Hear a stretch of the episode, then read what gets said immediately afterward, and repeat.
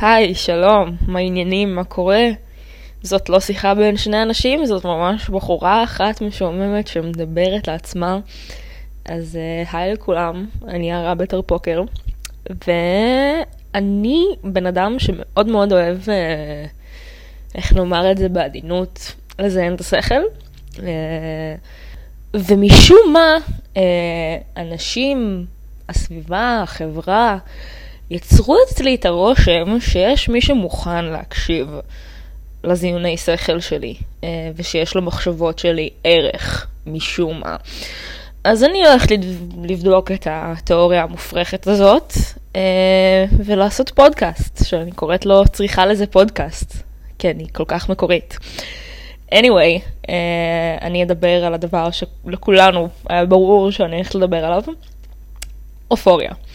סיימתי עכשיו את הפרק השני, אה, ואני קצת מתחרפנת, כי אני לא יודעת איך מצופה ממני לא להמשיך את העונה הזאת בזה הרגע, ממש עכשיו. אה, אני קצת חושבת שמי שלא ראה אופוריה עד עכשיו צריך פשוט לברוח ולכלוא את עצמו בחדר עד שהוא יסיים לראות אופוריה. אה, אבל למי שצריך תזכורת בפרק הקודם, קיבלנו את האוריג'ין סטורי המחשגז של פז. וואי, זה לא היה אמור להיות חרוז, אני מצטערת. Uh, בכל מקרה, סוף סוף הסבירו לנו מה קרה לפז שהוא הפך לברון סמים בגיל 20 כזה, ולמה לעזאזל יש לו אח קטן שמשתרך אחריו לכל מקום. Uh, אני לא ארחיב בדיבורים על הפרק הזה, כי אני כן גם כתבתי עליו ואני כן מרגישה שחפרתי עליו מספיק. אבל יכול להיות שאני עוד אחזור אליו אה, בכל מיני אופנים. בכל אופן, ראית מה עשיתי פה? אה?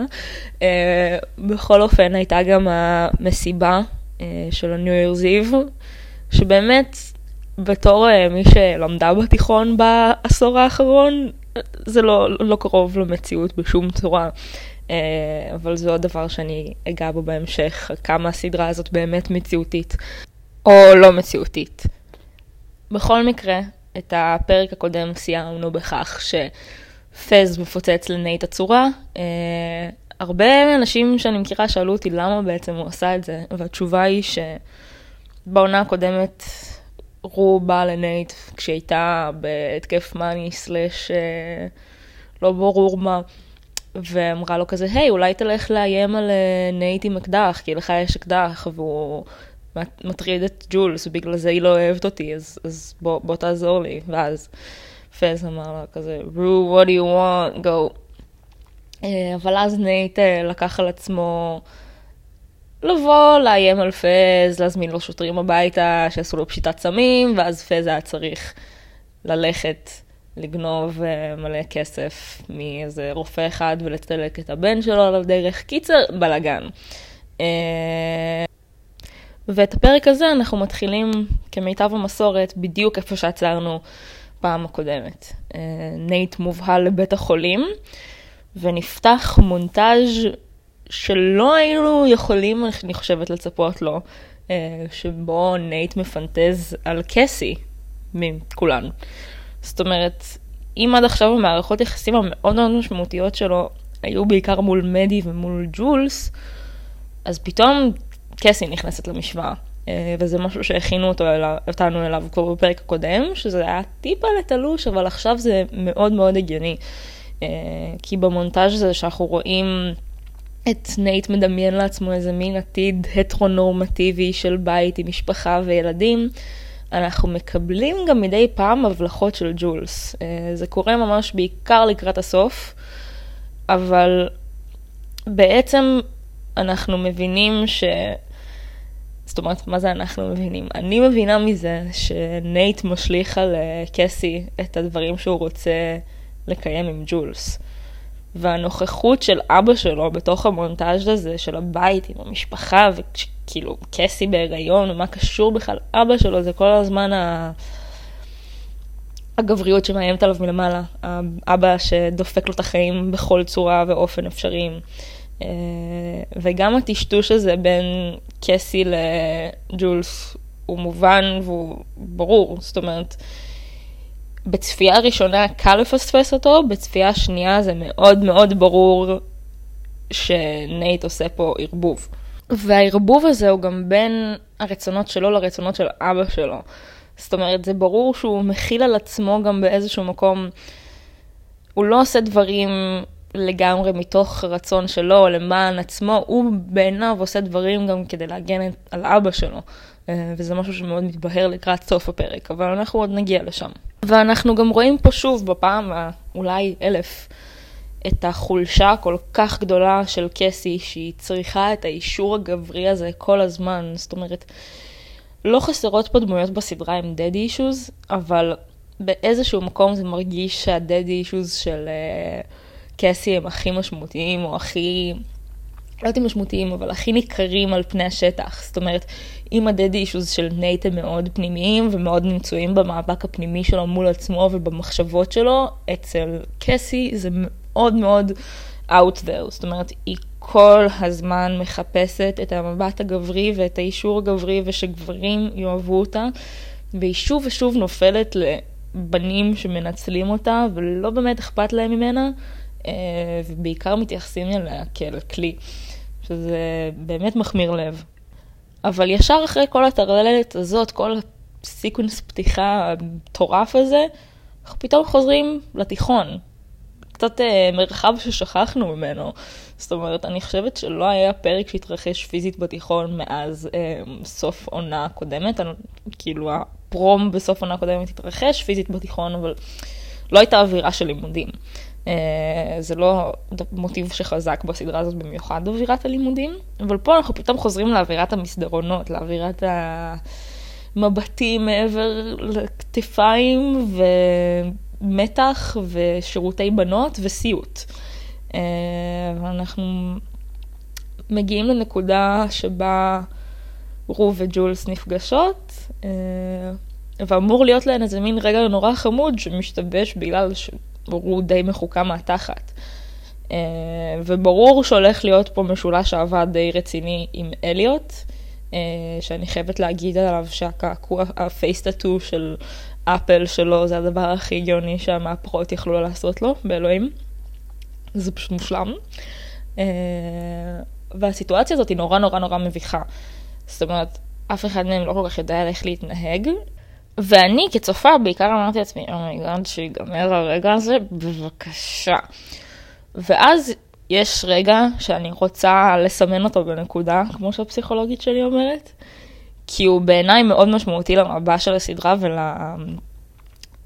ל רו בעיקר. אה, יש את הרגע שרו אומרת למצלמה שזה היה מביך, ואז אליוט אומר, וואו, זה היה מביך. וזה קצת כמו הרגע הזה בפליבג, סליחה על הספוילר, אם לא ראיתם פליבג ללכת לראות מהר עכשיו, שלשום, כאילו, אבל זה קצת כמו הרגע בפליבג שהכומר רואה שהיא פונה למצלמה. זאת אומרת, זה ממש לסמן את אליוט כמי שמצליח להבין את רו כמו שהיא.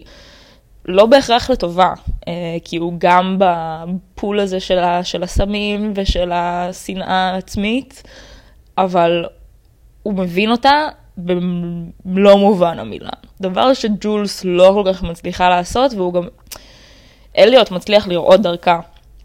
הוא גם שואל אותה אם היא, אם, הוא, אם היא חושבת שזה רעיון טוב שהם חברים, אם היא חושבת שהם מוציאים את הטוב אחד בשני, אה, יותר מאוחר בפרק. והיא אומרת לו שלא, ושלא אכפת לה. ולא נראה שגם לא כל כך אכפת, כי נראה שהוא בעיקר בקראש עליה. אבל עצם השאלה הזאת זה שאלה של תסריטאי ששואל שאלות לגבי הסיפור ולגבי מערכות היחסים של הדמויות. זאת אומרת, הוא גם מצליח להיות במצב הזה של ה... לרחף מעל הסיטואציה ולראות אותה מבחוץ כמו שרו רואה אותה. וזה בין היתר קורה כי רו מרשה לעצמה להיות כנה איתו במלוא מובן המילה חוץ מעניין ה... לא סיפרה לו שהיא במערכת יחסים, זאת אומרת, הוא רואה את רובה הכי גרוע שלה, שזה רוע מכורה. Uh, ובגלל זה הוא גם יודע לזהות את הרגשות שלה, אני חושבת. Uh, כי גם הוא נמצא בזה. וג'ולס, שבכלל לא, לא יודעת שרו בסדלה כל הזמן, באמת לא מצליחה להבין את רו. היא, יש שם קצרים בתקשורת שנראה שהולכים להתגבר ולהתגבר, אה, וזה מעניין לראות לאן הם ייקחו את זה. אני מאמינה שזה לא יהיה משולש אהבה נורמטיבי, ואני מניחה שיהיו לזה עוד בעיות, אבל זה כן נקודה מעניינת. מפה אנחנו עוברים לסיקוונס הדיכאון של קסי, שאני מרגישה שבינתיים דיברתי את מה שהיה לי לומר עליה, אבל זה כן יפה לראות אותה, זאת אומרת יפה? זה עצוב לראות אותה במצב הזה שהוא יותר אופייני לרו או ל... מדי בשלבים מסוימים, אבל עוד לא ראינו את קסי בדיכאון כזה קשה. אה, אפילו שהיא הייתה במצבים יותר בעייתיים, זאת אומרת, גם אחרי שמקיי פרקטיקלי אונס אותה, היא לא התנהגה ככה. אה, וזה מראה על איזושהי שבירה אצל קסי. כי זה לא רק שהיא עשתה את ההחלטה הלא נכונה עם בן, ועשתה, שכבה עם מישהו שהיא לא באמת רצתה לשכב איתו, אלא היא גם פגעה בחברה הכי טובה שלה על הדרך. והיא כבר מרגישה שהיא לא בן אדם טוב, אבל זה מקצין את זה, כי עכשיו היא גם בגדה בחברה הכי טובה שלה, אז היא לא יכולה אפילו לפרוק את זה שם. והיא יודעת שאימא שלה לא במצב להכיל אותה, והיא יודעת שקסי לא תבין אותה, ורק, תש... סליחה, שלקסי לא תבין אותה, וכנראה תשפוט אותה. אז היא צריכה להתמודד עם זה לבד, וכידוע, קסי לא מצטיינת בהתמודדות עם סיטואציות, אז היא בורחת חזרה פחות או יותר לחיקו של נייט. ואז יש לנו את ה sequence של uh, מדי בבית של הבייביסיטר, שזה מביא אותי לנקודה שחיכיתי לדבר עליה, שזה הארט. כידוע, uh, וכמו שאמרתי, אופוריה לא נראית כמו סדרת תיכון אמינה בשום צורה. ואני גם חושבת שזה מכוון. אם אתם תשימו לב, בעיקר בעונה הראשונה היה לנו יותר דרך למדוד את זה. אבל אם תשימו לב, האנשים שברקע לבושים יחסית רגיל. זאת אומרת, אנשים באים לבית ספר בג'ינס וטישרט, הם לא לובשים את החליפות של מדי או את ה... fucking lingerie של קט מהעונה הראשונה, הם לבושים די רגיל, ואני חושבת שזה בא, זאת אומרת, להבליט את הדמויות האלה, את ה cast הראשי, כאיזה מין ייצוג קיצוני של דברים שאנחנו רואים נגיעות מהם, או שאנחנו רואים אותם במפוזר. זאת אומרת, אני לא חושבת שהסיפורים של הדמויות האלה בהכרח היו יכולים להתרחש במציאות, כמו שהם מציגים אלמנטים שונים מדברים שלגמרי קיימים ומאגדים אותם לכדי איזה מין יחידות מוקצנות כאלה של אה, דמויות. וגם במקרה של מדי, זאת אומרת, היא לא סתם תעשה בייביסיטר לאיזה ילד ממשפחה קצת עשירה, לא, לא. היא תלך ותעשה בייביסיטר למשפחה הכי עשירה באיזה בית בבברלי הילס או משהו כזה, עם חדר ארונות שמלא במותגים ובדברים שבתכלס היא אין לה אותם. זאת אומרת, סביר להניח יותר שלמדי האמיתית במציאות יהיה חיקוי של הדברים האלה משיין. ואנחנו גם רואים אותה משתעשעת ביוקרה, היא משחקת בה.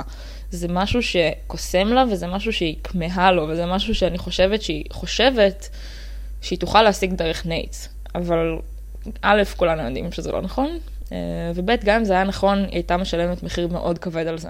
עכשיו, ידוע לנו שהמצפן המוסרי של אה, מדי הוא בלשון המעטה תקול. הוא לא מספיק תקול בשביל שהיא עכשיו תגנוב את הדברים האלה. היא יודעת ל- ל- לשבור את החוקים עד הנקודה שבה הם לא מסבים לה נזק רב מדי. Uh, היא יודעת לפגוע בעצמה עד לנקודה שבה היא תתחיל לדמם ואז די. Uh, וזה גם מה שקורה במערכת יחסים שלה עם נייט. זאת אומרת, היא כל פעם נפרדת ממנו, חוזרת אליו, נפרדת ממנו, חוזרת אליו, כי באיזשהו שלב כשהם ביחד, היא מתחילה לדמם, ואז היא צריכה לעצור את הדימום, אני מתכוונת לדימום אה, רגשי, כן?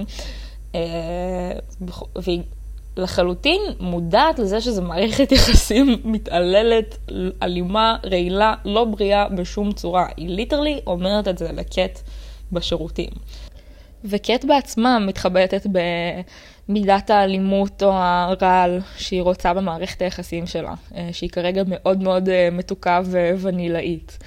אה, גם ברור לנו מאוד מאיפה זה מגיע, כי ברור לנו שהיא שונאת את עצמה. ואני חושבת שהקטע הזה של ה-cut אה, self-love שמגשימה את עצמה מול קט, וצועקת עליה, תאהבי את עצמך, תאהבי את עצמך, זה פשוט ביטוי אה, קולנועי מושלם למה שהרבה מאיתנו מרגישות בתקופה האחרונה, או בכלל. אני חושבת שהרבה מאיתנו יכול מאוד מאוד מזדהות עם הדמות של קט, לא כי כולנו אה, עושות אה, וידאו סשנס עם סוטים, אלא כי באמת נורא נורא קשה לה עם עצמה פיזית, קשה לה להיות עם עצמה. והיא מנסה לבטא את זה בכל מיני אופנים בריאים יותר ופחות. וכרגע היא בעיקר פשוט מאוד מסכנה מזה. זאת אומרת, היא תקועה באיזה מין לימבו של... היא אהובה והיא יודעת את זה, אבל היא לא מצליחה לאהוב את עצמה. אה, והרפלקציה הזאת מהסביבה, שכל הזמן אומרת לה שהיא חייבת לאהוב את עצמה בכל מחיר, לא משנה מה, כי רק ככה היא תהיה מאושרת. היא מודעת לזה, היא יודעת שהיא צריכה לאהוב את עצמה, אבל היא לא מצליחה. וזה באמת מכניס אותה ללחץ מאוד מאוד גדול, אה, ובגלל זה היא גם קוראת לחברות להצטרף לדייט שלה עם אית'ן. כי היא יודעת שהיא צריכה לעשות משהו בנוגע לזה, אבל התשובה הכביכול הגיונית בעיניה של להיפרד מאית'ן לא תעשה אותה שמחה יותר, והיא יודעת את זה. וגם... אה, סקס אלים יותר, או מאהב אה, גברי יותר, לא יעשו לה את זה, היא יודעת את זה. זה גם מה שראינו בסיקוונס עם חל דרוגו, הלא חל דרוגו. וגם ברור לכולנו שאית'ן לא, לא יגיד שום דבר, כי הוא בחור חמוד, והוא כנראה יבין שיש איזשהו אישו. אבל uh, קט, לכי, לכי לטיפול יפה שלנו, זה, זה יעזור לך, את, את תאהבי את עצמך בסוף, נראה לי. ואני חושבת שהסיפור אולי האהוב עליי בפרק הזה, וכנראה גם הקרקטר ארק הכי יפה, זה של לקסי, שהתחילה כדמות מאוד מאוד פסיבית, וגם זה מאוד מדובר. זאת אומרת, כל הסיקוונס שלה זה היא, מדברת על זה שהיא הייתה פסיבית, ונמאס לה מזה. והיא מנסה בפעם הראשונה לעשות משהו נטו כי היא מוצאת לנכון לעשות אותו, והיא הולכת להזהיר את פז מפני קל ג'ייקובס הנורא.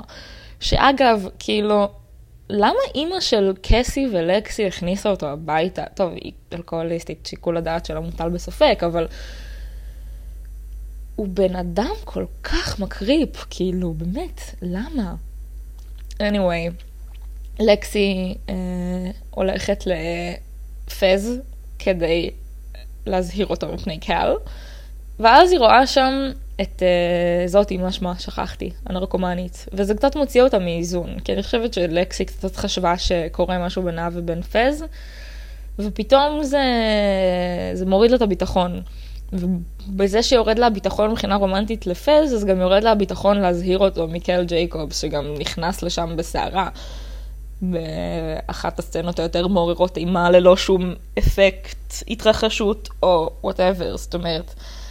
הבן אדם הגיע לדרגת אה, הפחדה שהוא רק צריך להסתובב בחנות וכולם, לכולם ירדו הביצים כאילו. ואפרופו ביצים רועדות, כן נייט, אין ספק שהמקום הנכון להביא אליו דייט זה אתר בנייה נטוש של אבא שלך הפסיכופת. אה, סתם, זה היה פשוט יפה לראות את ה... ניגודיות בין הנס... הנסיעה שלהם ביחד בפרק הראשון ובפרק הזה, זאת אומרת, אם בפרק הראשון הנסיעה הזאת הייתה מסוכנת ורומנטית באיזה vibe בוני וקליידי כזה, של נסיעה, בריחה מהכל, פה זה נסיעה מתוחה, לא נעימה, גם זוויות צילום נמוכות כאלה, יוצרות תחושת קלסטרופוביה. ברור שמשהו לא טוב הולך לקרות, אנחנו לא מבינים עד כמה.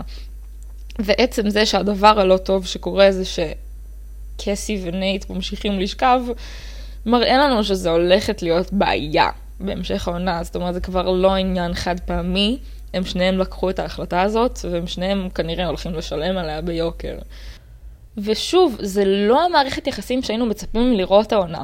זאת אומרת, זה לא משהו שבנו אותנו לקראתו במובהק בעונה הקודמת, אבל זה כן מאוד מאוד הגיוני בהתחשב בפסיכולוגיה של שתי הדמויות, כמו שניסיתי להסביר קודם.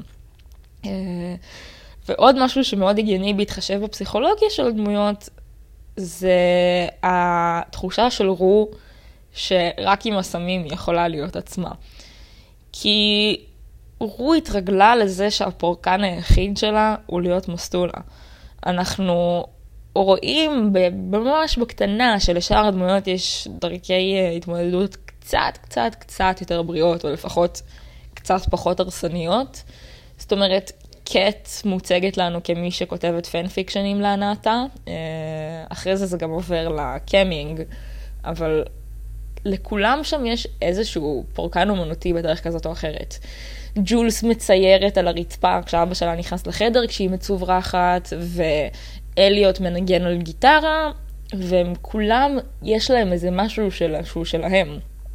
ורו, הדבר היחיד שיש לה שהוא שלה, זה הסמים. אה, ובמובן הזה של הדבר שהוא שלה שפורץ את הגבולות, אז עלי שנכנס אליה הביתה פתאום, זה איזשהו סימון לזה שהיא לא באמת יכולה לעשות ההפרדה המלאכותית הזאת שהיא מנסה לעשות בין כל הצדדים השונים של החיים שלה. זאת אומרת, היא מבחינתה יש לה את החיים שלה בבית, יש לה את החיים שלה עם רו, יש לה את החיים שלה עם ג'ולס, יש לה את החיים שלה ב-NA, אבל ברגע שעלי נכנס אליה הביתה, הגבולות נפרצים. Uh, הוא יצא יפה מהשאלה של אמא שלה, is she getting better, אבל זה גם היה רגע שמסמן לנו, לא, she's not getting better. להפך, she's getting worse. ובאמת בצבא די מידרדר. כי אם קודם היא הייתה צריכה ללכת לפז ולהתחנן בפניו בשביל שייתן לה סמים, עכשיו יש לה חבר ממש טוב שמשלם לה על כל הסמים שהיא רוצה ויש לו מלא כסף, אז זה לא אישו, והיא יכולה לעשות כמה סמים שהיא רוצה, והוא גם לא מכיר אותה, אז הוא לא יודע כמה זה בעיה. אין לה את הרשת תמיכה הזאת, היא מפרקת אותה לגמרי, והיא גם לא נותנת לאף צד את התמונה המלאה כדי שהיא תוכל להמשיך ב... suicide mission שלה, כמו שעלי מכנה את זה. ובעיניי היא ממש לא היחידה שם שנמצאת בסויסייד מישן, להפך. רוב הדמויות שם נמצאות באיזשהו סויסייד מישן מתמשך, ואני חושבת שזה פחות או יותר המסר או הטון של הסדרה. זאת אומרת, כל אחת מהדמויות האלה נמצאת במצב שבו היא ממשיכה לפגוע בעצמה שוב ושוב, אפילו שהם יודעים שהם פוגעים בעצמם. זאת אומרת, הפגיעה הופכת כבר לאיזה מין צורת חיים כזאת. ורואים את זה ממש יפה בדיאלוג של uh, מדי וג'ולס מחוץ לבאולינג, אחרי שקט ואית'ן הולכים לחמש דקות כדי לשכב סלש לריב, אני מניחה שנגלה בפרק הבא, אבל מדי שואלת את ג'ולס אם היא צריכה לחזור לנייט אפילו שהיא יודעת שזה יעשה לה רע. ובעצם כשהיא שואלת אותה את זה, ג'ולס צריכה להתמודד עם השאלה הזאת בעצמה על המערכות יחסים שלה, על המערכת יחסים שלה עם, עם רו. וכשג'ולס אומרת ל... למדי, אל תעשי את זה, זה יעשה לך רע, אני חושבת שהיא גם קצת מבינה שרו עושה לה רע. אנחנו נגלה אם אני צודקת או לא בהמשך. אבל אנחנו רואים שהמערכות יחסים פה משקפות אחת את השנייה, זאת אומרת, גם המערכת יחסים של רו וג'ולס היא רעילה, ללא ספק, פשוט באופן שהוא פחות אה, בולט או אגרסיבי מאשר המערכת יחסים של נייט ומדי. ובסוף הפרק אנחנו עושים full circle חזרה לנייט ולאבא שלו, שסוף סוף מדברים על הדבר הזה שלא דובר במשך עונה וקצת, שזה מעניין, אה, זה מעניין לראות שהם בחרו לחכות עד עכשיו כדי לדבר על זה, וגם זה מעניין לראות לאן זה יתפתח מפה, כי זה היה איזה מין משהו כזה שלא דובר, כי היה ברור שאם זה ידובר, זה יוביל לפיצוץ ענק. ולפעמים אני חושבת קל לשכוח שנייט מתמודד עם להחזיק את הדבר הזה עם עצמו. זאת אומרת, הוא יודע שיש עוד אנשים שיודעים, אבל הוא לא יכול לדבר על זה עם אף אחד. אין לו שום מרחב לאבד את ה... אפילו את הידיעה שאבא שלו בוגד באימא שלו. זאת אומרת, זה משהו שהוא כבר given.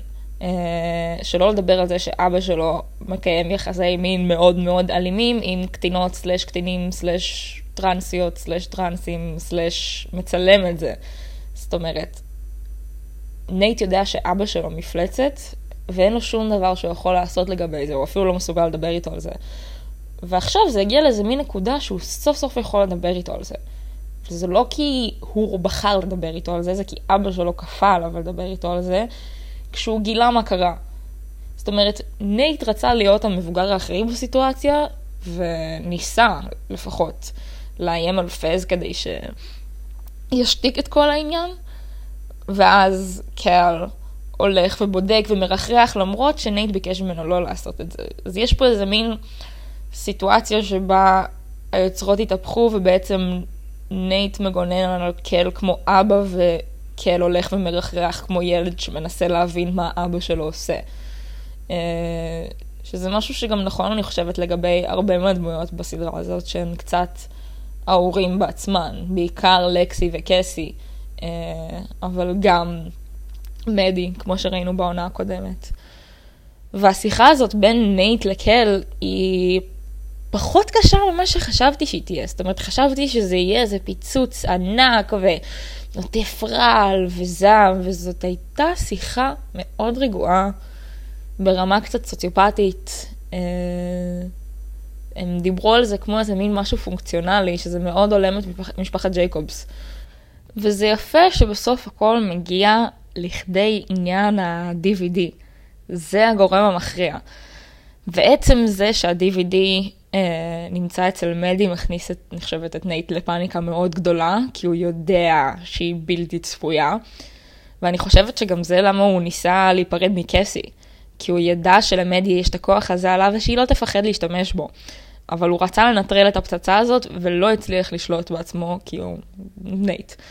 אה, ואני חושבת שיש פה משהו עוד יותר מעניין אפילו, בעובדה שהמניע או המנוע באיזשהו מקום של כל מה שקורה שם זה סרטון.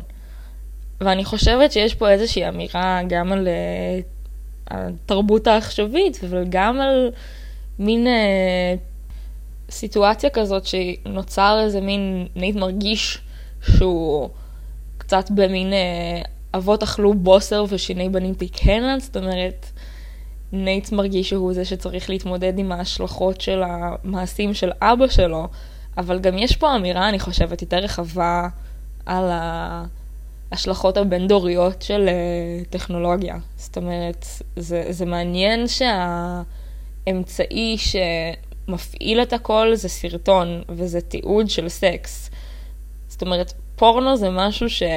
מאוד מיוחס לבני דור הזי, אני חושבת, ככלי אה, חינוכי, נאמר את זה. זאת אומרת, האמירה על דור הזי היא תמיד כזה, כן, הם יודעים רק פורנו, הם כל היום רק רואים פורנו, הם כל היום בפורנו, הם לומדים על סקס רק מהפורנו. זה נכון, כי הדור לפנינו ייצרו בשבילנו את הפורנו הזה. וזה איזה מין טראומה בין דורית שעוברת ממש באמצעות ה-DVD הזה, זאת אומרת, נייט גם נכנס למשבר גבריות בעונה הקודמת עוד, מתוך הצפייה ב-DVDים האלה של אבא שלו, מתוך התפיסה של זה מה שאני עתיד להיות וזה מה שאני צריך לכוונן את עצמי אליו. אה, וגם הצורך הזה בתיעוד זה גם משהו שנובע מתוך זה שאבא שלו תיעד את הכל באובססיביות ושמר את הכל באובססיביות. אז ברור שהוא יעצור בקפידה את כל ההודעות עם ג'ולס ויעשה מזה מאגר פורנו. זאת אומרת, זה איזה מין OCD פורנוגרפי רגשי כזה. בבסיס שלו יושב באמת הרצון להיות בשליטה. אני חושבת שכל מה שנייט מחפש זה שליטה על הסיטואציה ושליטה על הפרטנריות שלו. והוא לא מצליח לקבל את זה, וזה מוציא אותו מאיזון כל פעם מחדש. וזה משהו שאנחנו רואים גם אצל שאר הדמויות, הן, הן מחפשות להיות בשליטה על החיים שלהן באיזשהו אופן, באיזשהו אמצעי, ואף אחד מהם לא מצליח בדרכיו שלו. אז הם מבטאים את השליטה במקומות שהם מרגישים שכן יכולים לשלוט בהם. אצל רו זה הסמים, אצל מדי זה בזה שהיא מתלבשת נורא מוגזם, אצל קסי נגיד גם מתלבשת גם באיפור. אנחנו רואים את זה בכל מיני אופנים. אה, ובגלל זה אני חושבת שהאמירה שאולי זרקתי בתחילת הדיבורים אה, של אופוריה היא לא סדרה מציאותית בשום צורה, זה, זה נכון, אבל היא גם לא מוכוונת להיות מציאותית. שוב, זה, זה אמור להיות ייצוג אומנותי של דברים שקיימים במציאות. וזה כן, אני חושבת, מצליח לבטא נורא טוב גם את הפומו שהרבה אנשים בגיל ובדור הזה מרגישים, וזה גם באמצעים הבא, זאת אומרת בזה שאנחנו כל הזמן עוברים לדמות מדמות ואין לנו מושג מה אנחנו הולכים לראות בשלב הבא, וזה גם הכל קורה במקביל. זאת אומרת, יש תמיד תחושה של אנחנו לא יודעים מה קורה אצל הדמות הזאת או אצל הדמות הזאת, וזה משהו שהם עשו נורא חכם, אני חושבת, בבנייה של הסדרה ושל האירועים בה. אה, וגם בתחושה של, אוקיי, עכשיו אנחנו בעונה שנייה, עברנו את כל מה שעברנו בעונה הראשונה, הגענו לשיט המיוחל הזה, למערכת יחסים של קט ואית'ן, שהיא הולסום ומתוקה, ורו וג'ולס ביחד, שזה כל מה שהיא רצתה, כמו שהיא בעצמה אומרת. אבל זה אף פעם לא מספיק, כי הם לא שלמים עם עצמם. והם לא יכולים באמת להסתפק בזה עד שהם יהיו שלמים עם עצמם. אמ, וזהו, אני דיברתי כבר חצי שעה, אז אני חושבת שזה מספיק. בטח אחר כך יהיו לי עוד כל מיני מחשבות שאני אפרסם בכל מיני מקומות. אבל בינתיים, אה, תודה אם מישהו הקשיב. אתם מוזמנים לעקוב אחריי בפלטפורמות השונות. אה, אני לא יודעת מתי יהיה הפרק הבא, אם בכלל. אה, אבל תכתבו לי אם אתם רוצים שאני אעשה עוד פרקים, ותכתבו לי אם אתם רוצים שאני אדבר על דברים שהם לא אופוריה. אני מסוגלת, נראה לי, אולי. טוב, יאללה, ביי.